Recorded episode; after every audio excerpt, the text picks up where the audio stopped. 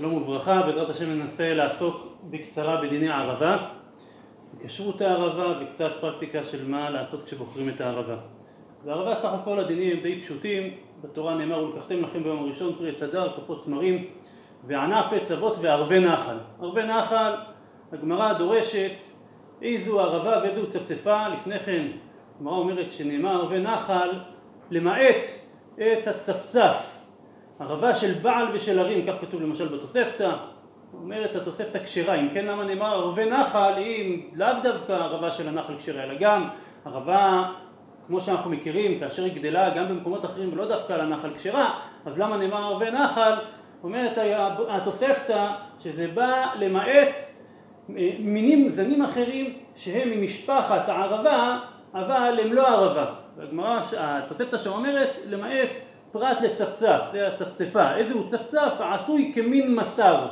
כבר אנחנו למדים את אחד הסימנים הראשונים שיש לנו לערבה, הכשרה, שאיננה כמסר, עוד מעט נבין מה זה המסור שנאסר. הברייתא, שהתחלנו לקרוא מקודם, בדף ל"ד אומרת, תנו רבנן איזו ערבה ואיזו צפצפה, ערבה הקנה של האדום ועלה של המשוך. במקום אחר הגמרא אומרת שערבי נחל שעלה של המשוך כנחל. אפשר לראות בערבה העלים הם עלים ארוכים וצרים ומשוחים זה מה שנקרא עלה של המשוך כנחל ופי החלק. זה הסימן השלישי שיש לנו בערבה שפי החלק. אז אמרנו שלושה סימנים קנה של האדום אפשר לראות כאן את הדמימות שיש בקנה של הערבה בענף של הערבה. פיה חלק זאת אומרת בקצוות של העלים אין פגימות, עוד מעט נבין איזה פגימות, זה אותן פגימות שאוסרות, פגימות הצפצפה שהן כמסר שאסורות, פיה של הערבה חלק, והדבר האחרון, הצורה שלה שהוא משוך כנחל. אלה הם הסימנים המרכזיים של הערבה. יש לציין שהפוסקים דנו לגבי אקליפטוס למשל, שיש לו את שלושת הסימנים האלה, אבל הוא אה, לא ערבה, דנו האם אה, להכשיר אותו או לא, רב צבי פסח פרנק אסר, מצד זה שהוא סבר שיש לאקליפטוס ריח, וכתוב שלערבה אין ריח. אבל יש אה, רבים שכתבו שיהיה אפשר להקל, ולכאורה בשעת הדחק, אם אין ברירה, אז אדם, אדם נמצא בצבא, אין לו שום דבר, ויש שם אקליפטוס, לכאורה הוא יוכל ליטול את זה, אה, מה גם שהוא גדל על, ה, אה, על הנחל. מכל מקום, נחזור לערבה, ערבה אמרנו, אלה הסימנים המרכזיים. כשבאים לבחור הערבות, אז קודם כל צריך לוודא שזה באמת ערבה, שזה לא מין אחר, יש הרבה סוגים אה, של עלים שהם מאוד דומים, הזכרנו את האקליפטוס שלכתחילה לא, לא ראוי לקחת אותו, יש עוד כל מיני אה, אה, ענפים שיש להם דמיון לערבה, אז דבר ראשון צריך לראות שזה באמת ערבה ולא מין אחר. מעבר לזה אמרנו הקנה של האדום, לגבי מה שנאמר קנה של האדום, הבית יוסף דן בשאלה האם צריך דווקא שיהיה אדום או שלא יהיה לבן, כתוב על הצפצפה שקנה של הלבן. אז השאלה האם הפסול זה דווקא כאשר הוא אה, לא אדום, או שמספיק שלא יהיה לבן, גם אם הוא לא ממש אדום, ירוק למשל, אז יהיה כשר. הבית יוסף נוטה לקולה בדבר הזה, וכך הוא פוסק בשולחן ערוך. אה, צריך לציין שגם בערבות, הרבה פעמים הקנה הוא לא אדום ממש, זה תלוי בשאלה כמה שמש מגיעה, מגיעה לענף. וזה שאנחנו רואים אה, ענף שהוא לא אה, אדום, זה לא אומר שזה לא אה, ערבה, מה שכן כשמגיעים למקום, לשוק ארבעת המינים, לאיזשהו דוכן של ארבעת המינים, ובאים לקנות ערבות, אז אם המוכר אומר שכל הערבות הן מאותו מקום, מאותו עץ, או באותו הכשר, אז במקרה כזה גם אנחנו רואים ענפים אחרים שיש להם קנה אדום, אז זה מעיד גם על השאר שהם ערבות. ולכן זה משמעותי גם לגבי הסימן לוודא שבאמת מדובר בערבה ולא במין אחר. אז מספיק שיהיה אפילו חלק מהקנה אדום או קנים מקבילים כאשר אנחנו יודעים שמדובר באותו מקור אז זה מספיק כי כפי שכתב הבית יוסף לא צריך בדווקא שהוא יהיה אדום אלא שלא יהיה לבן. לכן אם הוא ירוק יכול להיות שסתם השמש לא יגיע אליו אז זה חשוב לציין לגבי העניין של קנה של האדום. אמרנו פי החלק, כמה פי החלק? אז הגמרא אומרת שיש משהו שהוא לא ממש חלק זה אה, דומה למגל, והגמרא שאומרת, מביאה ברייתא, דומה למגל כשר, דומה למסר פסול. והגמרא מביאה, אמר רבי, כי תניא היי בחילפא גילה, באיזשהו מין ערבה, שיש לו איזה שהן פגימות, שהן לא חלקות לגמרי, אבל זה לא כמו מסור, לא כמו מסר, אלא כמו מגל. מה ההבדל? אז בדבר הזה נחלקו רש"י והרמב"ם. רש"י סובר שדומה למגל שכשר, וכאשר הפגימות הם הכל לצד אחד, לכיוון אחד. ואז אם דרך משל אדם מעביר את הציפורן בצורה, אה, אה, בצורה רציפה, אז כאשר הוא מעביר את זה לכיוון אחד, אז זה עובר באופן חלק, גם אם בכיוון השני הציפורן נתקעת. עדיין זה נקרא אה, כשר, אה, זה כשר, זה כמו שפי החלק, זה דומה למגל, וזה כשר. אבל כאשר הפגימות הן לעומק, אז משני הצדדים, אם נעביר ציפורן, נעביר משהו חד, אז הציפורן תיתקע. ולכן זה הדומה למסר שפסול. ברמב"ם יש ביאור אחר לדומה למסר ודומה למגל, ששם מבואר, ברמב"ם פרק ז' בהלכות, אה, לולב, בהלכות ג' ד', הרמב"ם אומר שהשאלה לגבי עובי, עומק הפגימות, שדומה למסר יש בו פגימות שהן פגימות גסות, לעומת דומה למגל שהפגימות הן, קורא להם הרמב"ם, תלמים קטנים עד מאוד. כמה קטנים? לא נתן לנו שיעור, כתוב עד מאוד. כיוון שהשולחן ערוך פסק בדבר הזה כרמב"ם, לכן כאשר אנחנו באים לבחור ערבה, אז לראות באמת שאין לה פגימות משמעותיות, שאין לה פגימות גדולות, בערבה הזאת שנמצאת כאן לפניי שהתלמידים הביאו, אז יש פגימות, אם מסתכלים מאוד מאוד מקרוב, קל מאוד לראות את הפגימות, אבל ממרחק אפילו של 30-40 סנטימטר קשה כבר לראות אותן. זה פגימות בוודאי על פי הרמב"ם והמחבר, השולחן ערוך, שנכנסות בתוך הגדר של תלמים קטנים עד מאוד. וכמובן אם אדם יש לו אה, בתוך הדוכן אפשרות לבחור בעומקים שונים של הפגימות, אז לבחור משהו שהפגימות בו הן יותר אה, דקות ויותר קטנות, זה ודאי יותר מהודר. אז זה לגבי פי החלק. אז אמרנו דבר ראשון צריך שיהיה פי החלק, שיהיה קנה של האדום ועליה משוך כנחל, המשוך כנחל זה דבר בסיסי בכל הערבות, אין יותר מדי מה לפלפל בעניין הזה, לא מדובר בעלים עגולים, כמו הצפצפה למשל, שהעלים שלהם יותר עגולים, יותר רחבים, ואינם משוחים כנחל, שאז הם פסולים. אז זה קודם כל הסימנים המרכזיים בערבה. דבר נוסף יש לנו זה לגבי שיעור הערבה, שיעור הערבה צריך להיות ג' טפחים, ג' טפחים עוד פעם בענף, לא כולל העלים העליונים, בענף צריך ג' טפחים, שזה כ-24 סנטימטר, הגר"ח נאה, אה, אה, לחזון איש איזה טיפה יותר, קרוב ל-30 סנטימטר, וכמו שאמרנו, כיוון שבגמרא מבואר שבאמה בת חמישה טפחים, לכן בשעת אה, הצורך אפשר להקל לשיעור קטן יותר, עד 20 סנטימטר, אבל בדרך כלל ערבות מאוד מצויות ואין צורך להקל בזה. לכתחילה לקחת ערבות מכובדות של לפחות שלושה טפחים, אפשר גם של 30 סנטימטר, להחמיר בדבר, זה דבר שהוא פשוט מאוד וקל. אמ, יש דבר חשוב לגבי הערבה, וזה העניין של נשירה, היפסלות של ערבה. כאשר אנחנו שמים את הערבה ב... ב... ב...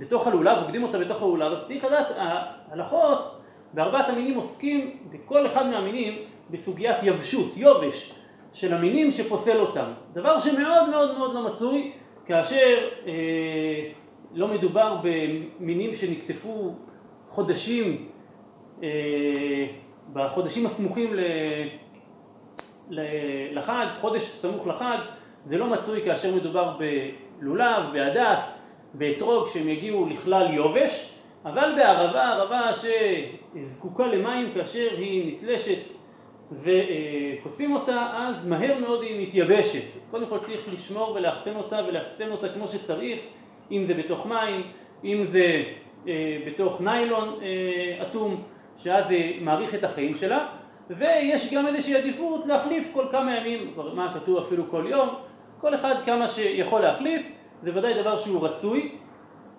זה לא אומר שההתייבשות הקלה שיש במהלך ימי החג זה יובש שפוסל, זה לא רמה של יובש שפוסל, אבל, אה, כן, השולחן ערוך כתב שערבה שיבשה או שנשרו רוב עליה או שנקטם ראשה אז פסולה, אז צריך שזה יתייבש באופן שכזה. אה, בכל אופן, לכאורה בשביל שזה ממש יהיה פסול אז אה, צריך שזה יאבד מהצבע שלו וזה דבר שקצת פחות קורה, שזה ממש אה, מאבד כל צבע והופך להיות לבן, זה פחות קורה, למרות שהוא מתחיל להיות כמוש, טיפה אה, להתייבש ולכאורה לכתחילה כדאי להחליף.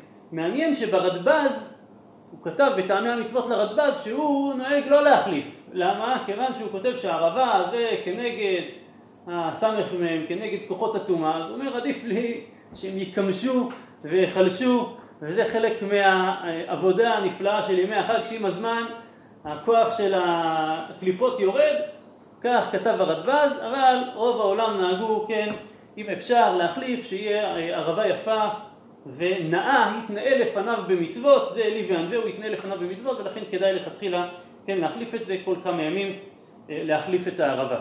לגבי מה שקראנו מהשולחן ערוך, שכתב לגבי, לגבי נקתם ראשה, אז במשנה באמת כתוב שנקטם ראשה פסולה, נקטם ראשה, נפרצו עליה פסולה. אבל הרמב"ם כתב שנקטם ראשה כשר. למה הוא פסק שכשר? אז לכאורה הוא סבר שלהלכה דין ההדס והערבה אחד הוא, וכפי שהקלו בהדסים, כך הקלו בערבות לגבי נקטם ראשם, שהלכה כרבי טרפון שאמר אפילו שלושתם כתומים, דבר שנגיע אליו כשנעסוק בדיני ההדס. אבל רוב הראשונים לא נקטו ככה וסברו שערבה שנקטם ראשה אה, פסולה. נקטם ראשה זה דווקא נקטם העץ.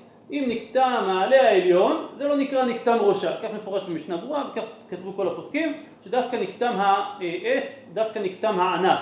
יש לציין שכיוון שאנשים לא בקיאים לדעת מהו נקטם, האם נקטם או לא נקטם, חלק היום בערבה הוא מאוד אה, אה, לח ומאוד עדין, ולכן הוא יכול להיות חתוך ויהיה קשה להבחין בו, לכן יש כאלה שנהגו לקחת מה שנקרא לבלוב. מה זה הלבלוב הזה? זה אותו אה, המשך של תחילת עלי ענף שאפשר לראות כאן, הדבר הקטן הזה שנמצא בראש הערבה, ואז הוא בעצם מלמד אותנו, מסמן, הוא סימן לכך שאין כאן קטימה בעץ, ולכן זה נחשב, נחשבת ערבה שהיא מהודרת, אבל כמובן שזה לא לעיכובה, לא צריך את הלבלוב הזה. אבל יש הרבה שאוהבים אותו, ובוודאי שמי שקשה לו לראות האם זה כתום או לא כתום, אז יש בזה יתרון. אה, כמו שאמרנו, כאשר אה, נפלו עלים, אז גם אם זה עלים מראש הערבה, כל עוד זה לא רוב, אז כשר. בכל אופן, גם במיעוט, כתוב במשנה ברורה בסעיף קטן י"א שלכתחילה עדיף ערבה שלא נשרו עליה, ולכן חשוב מאוד, כאשר אדם לוקח שתי ערבות לארבעת המינים, אז כאשר הוא מכניס את זה בתוך הקוישקלח, המקום שבו שמים בלולב, להקפיד שיהיה מקום מרווח ושזה לא יגרום אה, לכך שהעלים ינשרו. ואם מוציאים ומחזירים אז זה טיפה יותר בעייתי ואז מומלץ לקחת ערבות שהן בשיעור גדול יותר וכך מה שנכנס בתוך הקוישקלח הוא לא חלק מהגימל טפחים ואז יהיה אה, יותר קל גם אם זה אה, ינשור משם העלים, כי כשמוציאים ומחזירים זה ממש גורם לנשירה של העלים. אז זה לגבי העניין של אה, נשירת העלים.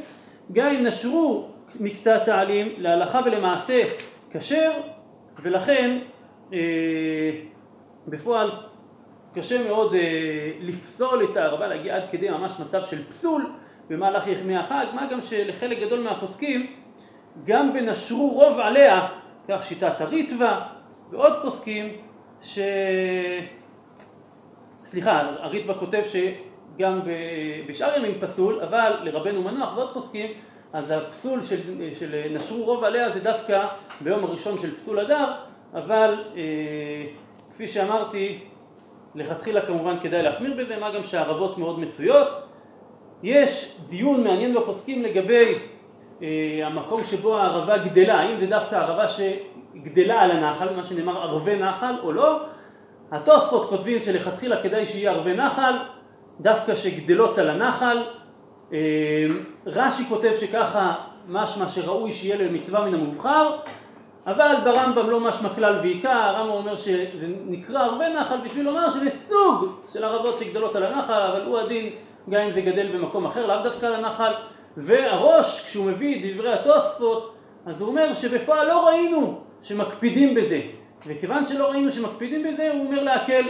להקל ולהשתמש גם בערבות שכלל ועיקר אה, לא גדלו על הנחל, כך כותב הראש בפרק ג' בסימן י"ג, קשה לי שלא ראיתי העולם נזהרים מזה וכולי, מכל, מכל מקום לא ראיתי לרבותיי שהיו מצווים להביא ערבה גדלה על הנחל, משמע שהיה להם ובכל זאת הם לא ציוו, ולכן הוא מגיע לאותו פירוש של הרמב"ם, נראה לי לפרש דערבי נחל הגדלות על הנחל, כלומר ממין הגדל על הנחל, דהיינו ערבה שרובה גדלה על הנחל, למהות הצפצפה, גדלה בערים וכולי, וכן משהו מדברי השולחן ערוך, וכך פסק השולחן ערוך.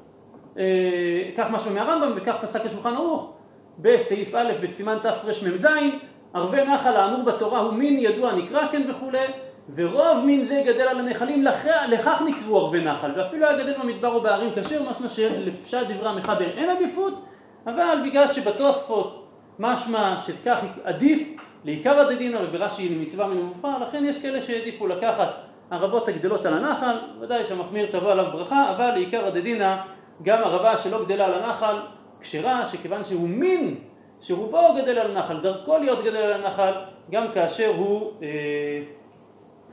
אה, נלקח שלא מן הנחל אלא מן הערים ומשדה בעל וכדומה, גם כשר להלכה ולמעשה, לכתחילה, שבעזרת השם יהיה לכולם חג שמח.